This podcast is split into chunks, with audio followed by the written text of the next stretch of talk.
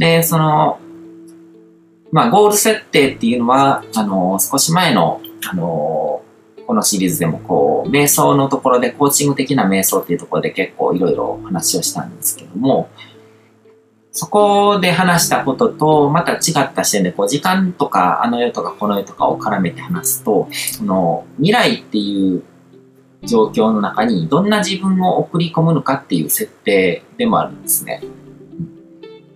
で、まず、過去と現在と未来について、こう、正しく、またこう、整理して認識してもらいたいんですけども、あの、過ぎ去ってしまった過去っていうのはもう操作できないんですね。だから、別次元とか別世界に行ってしまうみたいなものですよね。うん、だから、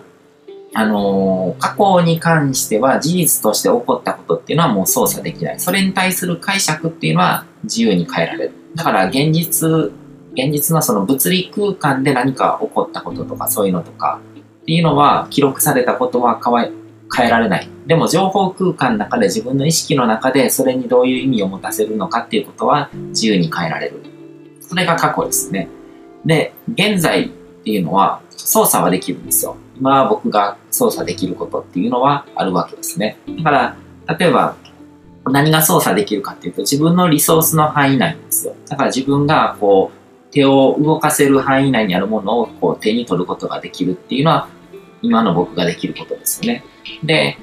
もうちょっとこう広げてみると、あのー、自分が稼いだお金とかをこのくらい使ってこういう新しい事業を始めるとか、あのー、メルマガで、あのー、つながってる人たちに対してこういうことを呼びかけて人を集めるみたいなことが自分のリソースに従ってできるわけですね。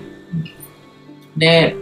今僕はこう会社とかにとらわ、あの、縛られずに生きることができてるから、プラッとどっか出かけていって何か自分のやりたいことやったりするっていうことも自由にできるわけですよね。だから、その自分が持ってるリソースに応じて現在の自分が操作できるものの範囲っていうのは変わると。で、そのリソースの大きさのことをこう影響力のステージとかっていうふうに言ったりするわけですよね。情報身体の大きさって言ってもいいと思うんですけども。で、未来に関しては遠い未来であればあるほど何でも可能になって操作できることの範囲が広いんですよ。だから時間をさえかければできること、自分のリソースを増やしていけばできることって広がっていくわけですね。影響力のステージも。うん、で、例えば僕が何年後かわからないけども、こう、例えばアメリカの大統領になりたいっていうふうに考えたとして、で、これ実現可能性は0%じゃないんですよ。結構大変だろうと思うし、そこまで僕本気でやりたいと思ってるのでやらないですけども、でも、あの0%ではないんですよね。いろいろとこう、準備っていうものをこう積み上げていくことによって、実現可能なことなんですよ。で、それはいろんなことに関しても言えて、こう自分の資産レベルをいくらぐらいにするかとか、収入レベルをいくらにするかっていうのも、それ相応の時間をかけたら、そこまでたどり着けるんですよ。で、それをしようと思ったら、そういうモデルを探せばいいわけですよね。あの、実際にそれを実現した人がいるっていう。で、モデルがないような新しいことに挑戦するっていう時は、あの、それに近いような、こう、情報とか集めてきて、それを材料にしていく必要があるわけですけども、でも、あの、誰もやったことがないことを実現することはできるわけですね。そういう人がいたから何か新しいことが起こってるわけで。うん、で、未来においてどういうリソースを持った自分を存在させるのかっていうのが、まあ、ゴール設定なわけですけども、1年後に自分はどのくらいのリソースを持った存在になるのか。だから、1年後の未来っていうのは、今の時点では、こう、本当にもやがかかった、こう、未確定で、あの、まあ、世界の未来とかそういうふうに見るんじゃなくて、一人一宇宙なので自分の未来って考えてみてくださいね。一年後の自分っていうのは、どういう存在になってるのか。それは、一年あれば、あの、大概のことはできるというか、こう、情報を探せば1年間という縛りの中でこういうことを実現したいっていうことのモデルって多分いっぱいあるんですよ。だから自分がどのくらいそれを実現させたいのかによって本気でやりたいと思えばそういう実例を探してそれをなぞれば、あの、1年後にそういう自分になることができるわけですよね。うん、でそういうまだ未確定だけども、あの、実現可能性が何パーセントみたいな感じで、こう、いろんなたくさんの無限のこう選択肢の未来が存在してるっていうのが最初の状態ですよね。で、そこで、そこから自分の動きとか、そのやっていくこと次第で、その未来がこう近づいてきて、で、現実としてそれを経験して、だから、えっ、ー、と、1年後に独立起業するっていうことを考えて、で、それをに向けてこう準備していくと、だんだんだんだんそれがこう、もやっとしてるのが一つの形になってやってきて、で、自分の元に来た時に、独立する会社を辞めるっていう現実としてそれを経験して、でそれがもう過去に流れていくっていうことが起こるわけですよね。うん、で、だから過去は操作ができない。で、現現在は自分のリソースに応じて操作できることの範囲が変わる。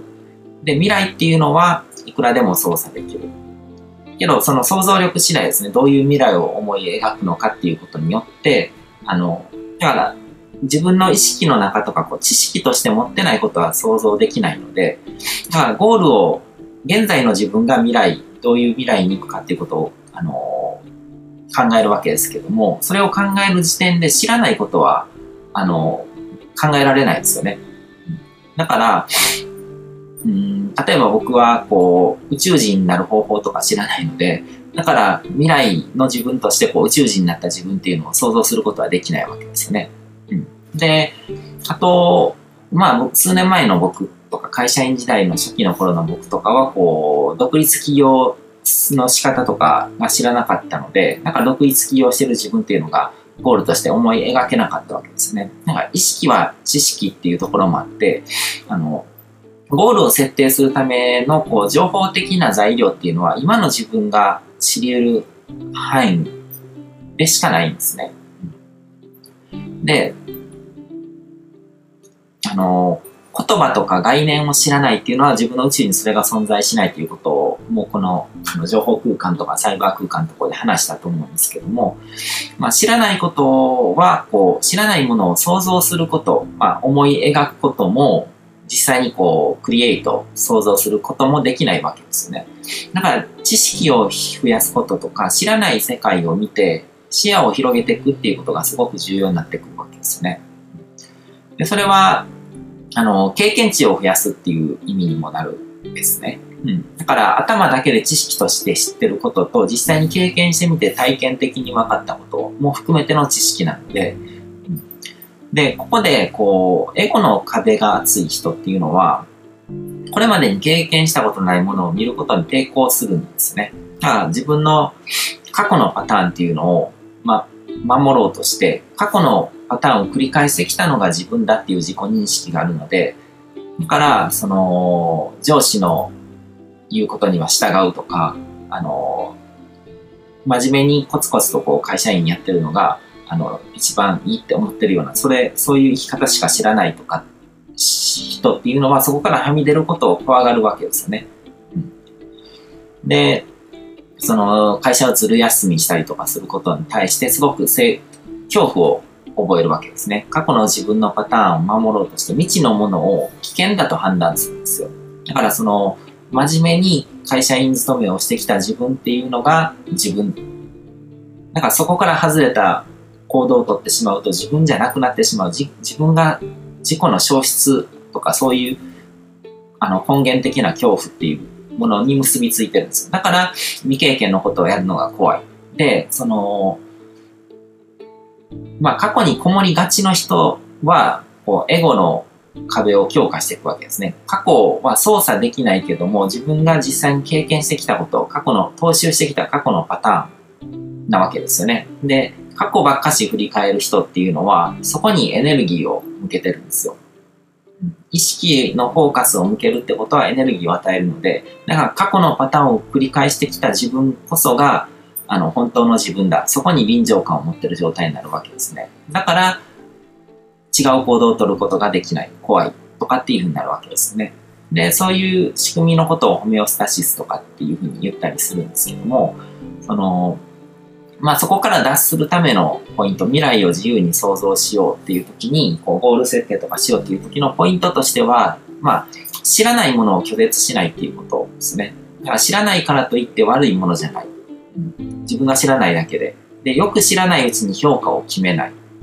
だからしっかりといい意見も悪い意見も聞いて、で、フラットに見れるようになって、総合的に情報を得てから評価すればいい。評価、まあ必要ないので評価しなくてもいいんですけど、あの、人って評価したがりなので しないと気持ち悪くて従っちゃうので、うん、でもよく知らないうちに少なくとも評価を決めない。でできれば評価しない方がいい。で、目先の心地よさとか快楽とかよりも、こう未来の自分の知識を増やしたりとか、こう視野を広げることを選ぶと。だから未来の自分、未来に自分を送り込むときに、まあ、実際にリソースをいろいろ増やした方がいいけども、少なくとも知識とか視野っていうのは広がってた方がいいわけですね。今の自分よりも、より良いものを選択できる自分になってる必要があるわけで、でそうなっていけば、その時点その時点で未来のゴールを考えていくので、絶対に発展的に進んでいくはずなんですね。